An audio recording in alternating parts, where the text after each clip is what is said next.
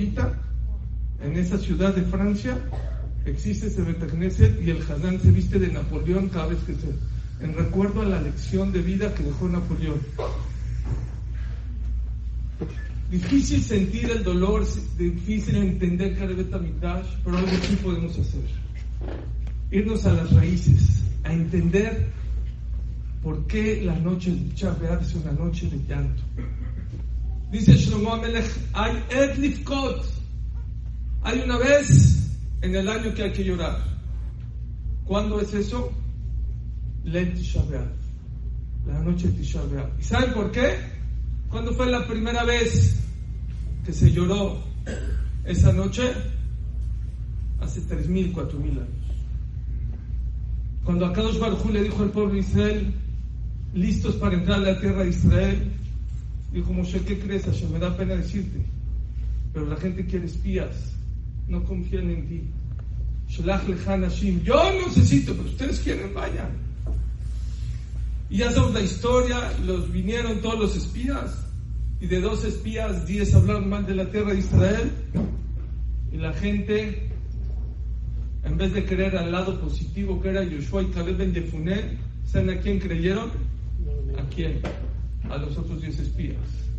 Y esa noche lloraron, y lloraron en vano. Y es la primera vez que el pueblo de Israel lloró en Tisha. ¿Saben qué dijo Dios? Ah, ustedes lloraron en vano, ahora van a llorar de verdad. Y desgraciadamente, la historia desgraciadamente ha repetido tragedia tras tragedia, el primer Betamitash, el segundo Betamitash, la destrucción de la ciudad de Tar. ¿Cuántas cosas? Señores, señoras, la raíz de Tisha la raíz de nuestros problemas, la raíz de nuestra oscuridad, es falta de munay de bitajón. Falta de fe y seguridad y confianza en Hashem. Eso es lo que nos trae tragedia tras tragedia, tristeza, dolores, depresiones. La persona que tiene emuná y bitajón en Hashem vive más tranquilo, vive más feliz, vive más contento. Es una realidad que en este mundo la persona necesita emuná y bitajón en Hashem. Pregunta el Jazonish, ¿por qué emuná y bitajón? ¿Qué es emuná? Fe. ¿Qué es bitajón? Confiar. Es lo mismo. Al final de la Torah. De lo Israel que Moshe No se paró un profeta más grande ni se va a parar como Moshe Rabbeinu. ¿Saben qué dicen los Jamim? No, de Israel. En Israel no va a haber otro como Moshe Rabbeinu. Pero en otros pueblos sí. ¿Saben a quién se refiere? Bilam.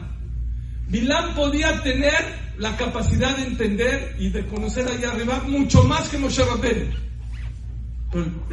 Perdón, Bilam se acostaba con su mula, con el burro. Era lo más bajo que puede haber. Señores, señoras, lo más importante en la vida no es lo que sabes.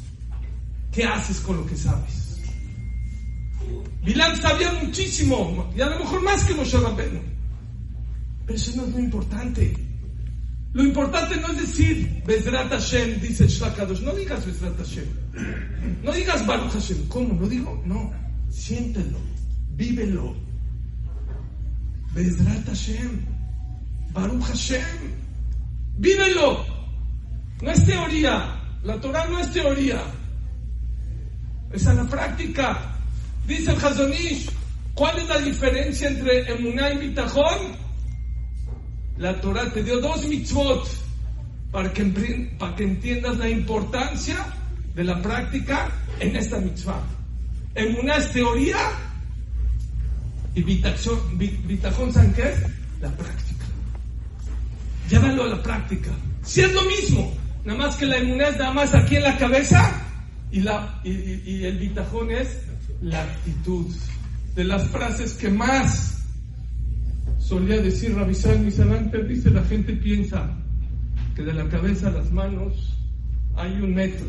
Dice la distancia que hay de la cabeza a las manos es la misma distancia que hay del cielo a la tierra. Decir Bezrat Hashem y sentirlo son dos mundos. Decir Baruch Hashem y llevarlo a cabo también son dos mundos. ¿Y saben por qué? ¿Por qué nos cuesta tanto trabajo aterrizar el bitajón? Si todos los de aquí decimos Baruch Hashem, todos decimos Bezrat Hashem, ¿por qué nos cuesta tanto sentirlo, llevarlo a cabo? ¿Saben a qué se parece una persona que se fue a estudiar a Harvard 11 años? Medicina, 11 años. En México con 3 ya puede ser doctor. Aquí no, aquí creo que 8, 10, 11 años.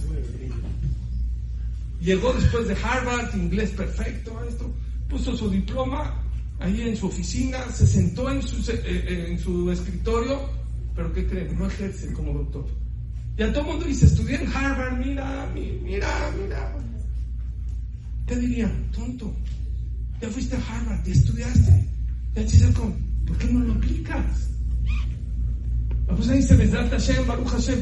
Pero el día que el hombre no vende o no le pagó el cliente, llega nervioso, se pone como loco. Entonces, ¿qué es Bezrat Hashem? Entonces, ¿qué es Baruch Hashem? Lo mismo las señoras, cualquier cosita que se complica. ¡Hey! A Israel se caracteriza como una persona tranquila serena, con alegría. Lo que tenemos acá hay que llevarlo a la práctica. Les qué pasa. Es muy importante que actuamos como bitajón, dice el Ben Porque es el pasuk Hashem Tzileja. Hay quien dice Hashem es tu sombra, ahora había algo mejor. Hashem es tu espejo, tu reflejo mientras más le demuestras que te apoyas en Él, más Dios te demuestra que está contigo.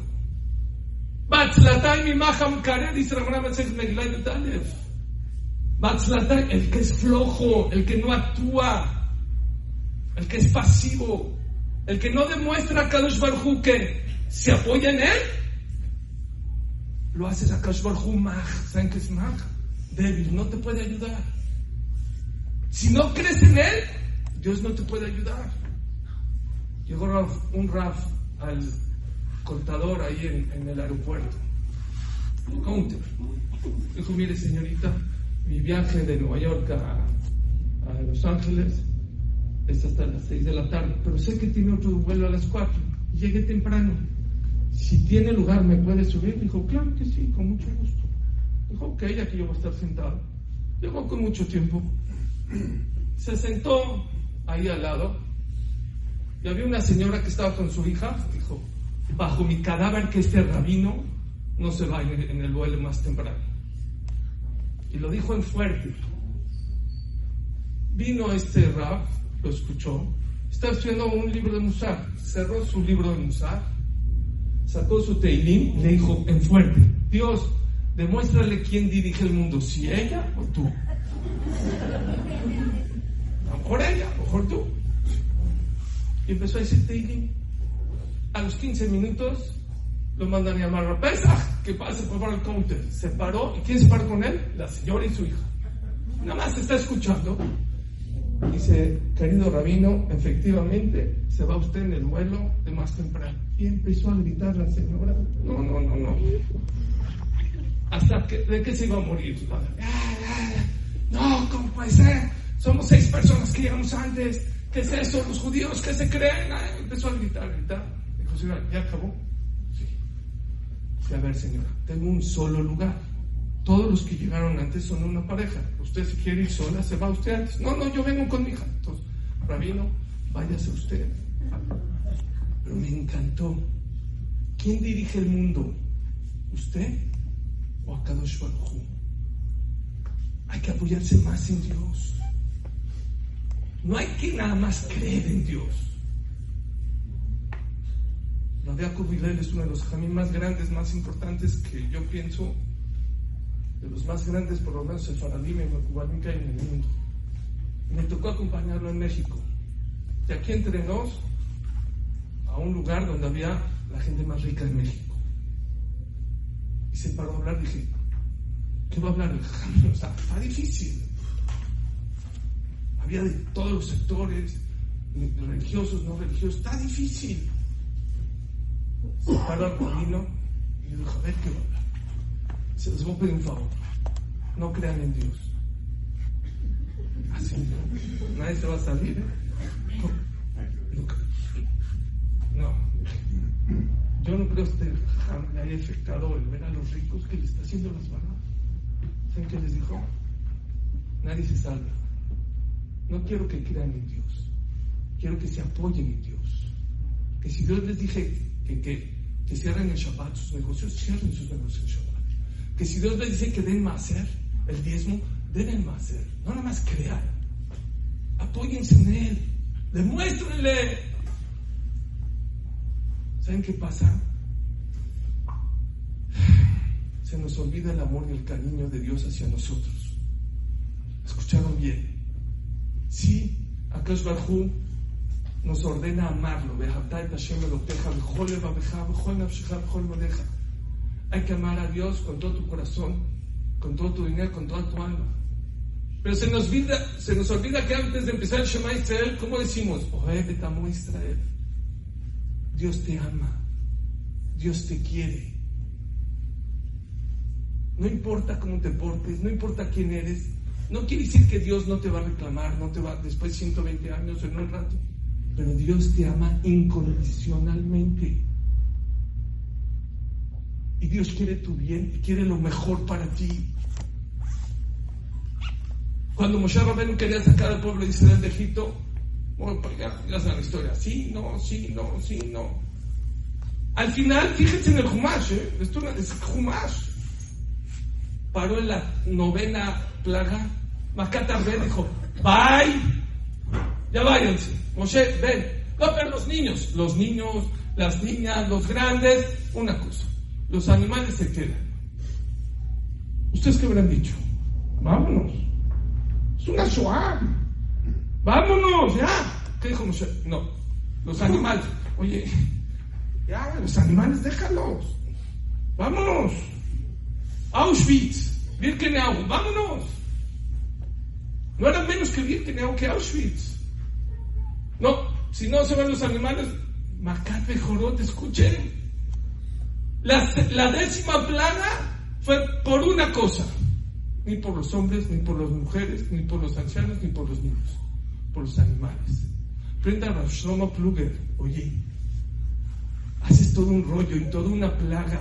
Dios hace toda una plaga para sacar a los animales, a las vacas, a los burros, a los borreguitos. Escuchen, por favor.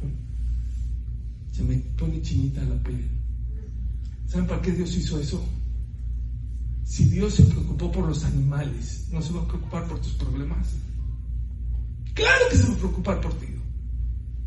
Y por eso 50 veces en la Torah se habla de la salida de Egipto. Porque ahí está la solución a todos nuestros problemas.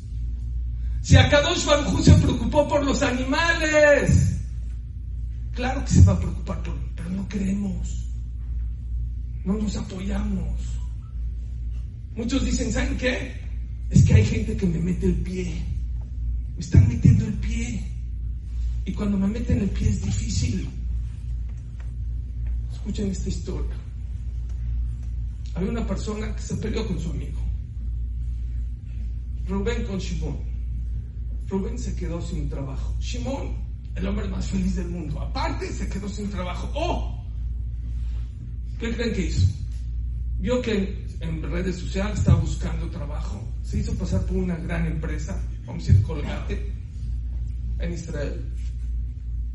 Y le mandó un mail haciendo pasar como el agente de recursos humanos de la Colgate, diciéndole, este, fíjate que si necesitamos un programador y te vamos a pagar, le puso un sueldo más, pedía 3 mil dólares, te vamos a pagar 4 mil 500 dólares, pero necesitamos que te presentes en nuestras oficinas de Tel Aviv, en el piso 17 a las 9 de la mañana el lunes. Estaba feliz, no durmió desde el viernes hasta el lunes, qué emoción.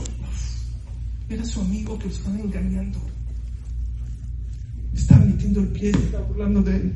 Juancito él se vistió, se fue, se fue a Batiquín, se fue a rezar, corrió a Tel Aviv, 8 de la mañana, llegó a las 9, está en el elevador y se sube un señor así muy trajeado, muy importante. Dijo, ¿a qué piso va? Al 16. ¿Al 16? ¿usted va a, colgate? Sí, sí, ah, ok, yo también. Le puedo una pregunta, jovencito, ¿usted para qué, ese, para qué va ese piso? No, es que estoy buscando, me van a dar el puesto de programador, de, de programador. Pero ¿quién le dijo? No, es que lo oí, me mandaron. Dijo, que yo sepa, no se necesita un puesto de programador. No, pero me dijeron, yo soy el dueño. Ah, es que así puso la cara de, dice, ah, ya canté, mi amigo me la hizo, así como que empezó a platicar en el elevador.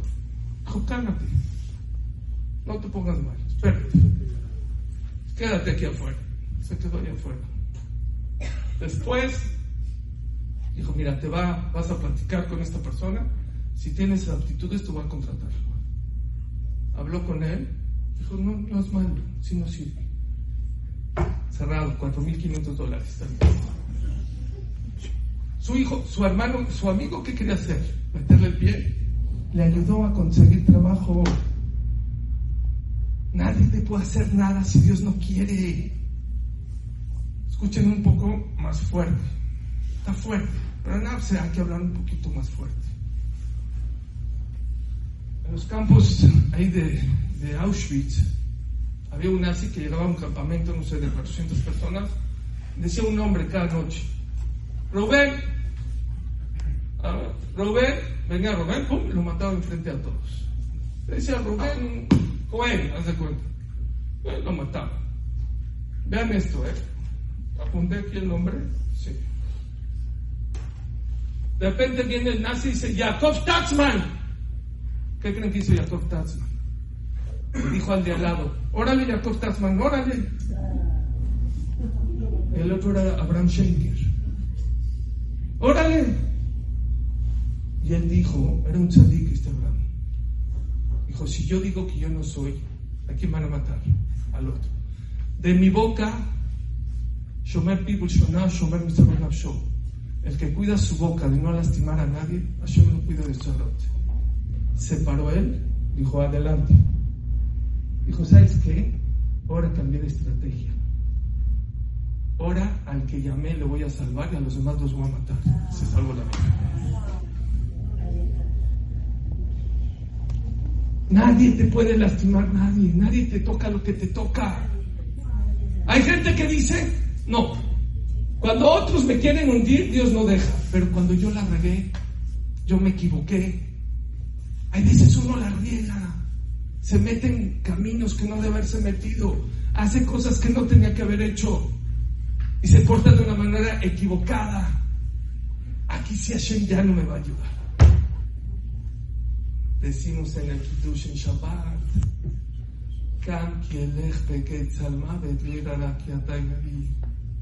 aunque esté en el filo de la muerte, no temeré porque tu Dios estás conmigo, dijo David Amelech. ¿Alguien de aquí sabe hebreo bien? Gam kielech o kitelech o kitolich. ¿Qué es kielech? Aunque yo me meta en los caminos, lo irá. Dice David Melech. No voy a tener miedo. ¿Por qué? Porque tú estás conmigo. Aunque tú la regaste, aunque tú te equivocaste, te metiste en un negocio que no debes haber metido, hiciste cosas que no. Tranquilo ¿Por qué? Pero esto es muy importante. En muchos me figuré a Hashem delante de mí 24-7. Tú, Borolam, estás conmigo, no me dejas, jamás me dejas en la vida. ¿Saben qué pasa también? Y con eso quiero terminar que hay veces que acaso el nos quita cosas, nos quita.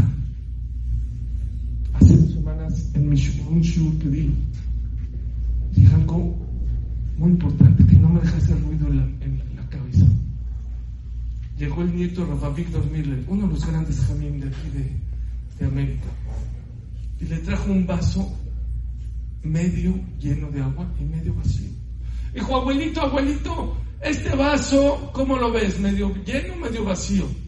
Sin titubear dijo lleno, claro que lleno. Abuelita no. está medio lleno, medio vacío. Está lleno. Dijo, pero ¿por qué dices lleno? Dijo, mira, está lleno porque la mitad está lleno de agua y la otra mitad está lleno de oxígeno. Y dijo así, el agua representa todas las cosas buenas que Dios te da, las que ves, las que palpas, las que sientes, las que te hidratan, las que te sacían. Y el otro 50% que representan las cosas que Dios te quita en la vida. Y le dijo así, ¿qué es más importante, el agua o el oxígeno?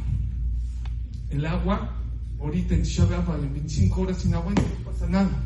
En Kippur, 25 horas sin oxígeno, ¿cuánto la persona dura? Le dijo a su nieto, es más importante las cosas que Dios te quita que las cosas que da. Pero no la entendemos. Nos cuesta trabajo entender. Jajam, Rashet Tebot, Hachi, Kos, Male. El sabio siempre ve lo que te falta lleno. Rashach, uno de los grandes jamim de esta generación, o el más grande de la generación, él vivía en Rusia antes de la Segunda Guerra Mundial.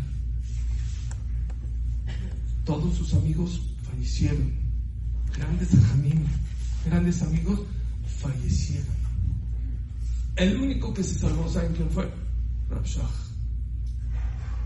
Y cuando estaba una vez en Israel, con todos sus alumnos, ¿por qué él fue el, último, el único que se salvó? Porque nadie se le ocurrió venirse a Israel antes de la guerra. No lo van a creer. Dijo Rabshah, el único que no tenía casa en Israel, en, Rusia propia, era yo. Él era el más pobre de todos sus amigos. Entonces todo el mundo decía, ¿cómo voy a dejar mi casa propia para Israel? Dijo, pero yo rentaba en Rusia, de rentar en Rusia, y se escuchan aires de guerra. Pues me voy a Israel, que a lo mejor ahí Hitler no iba a llegar o no estaba tan seguro que iba a llegar. Es más fácil, pues ser pobre. Porque Dios no me dio dinero, porque me quitó el dinero, me salvó la vida. Rabotai, queremos construir el Betamitash, necesitamos reflexionar. Muchos dicen, no siento, sí siento, padre. Quítate todos esos rollos. Arregla un tema. No digas Baruch Hashem. No digas Bezrat Hashem. Siéntelo. No creas en Hashem. Apóyate en Él. Muy buenas noches a todos y muchas gracias.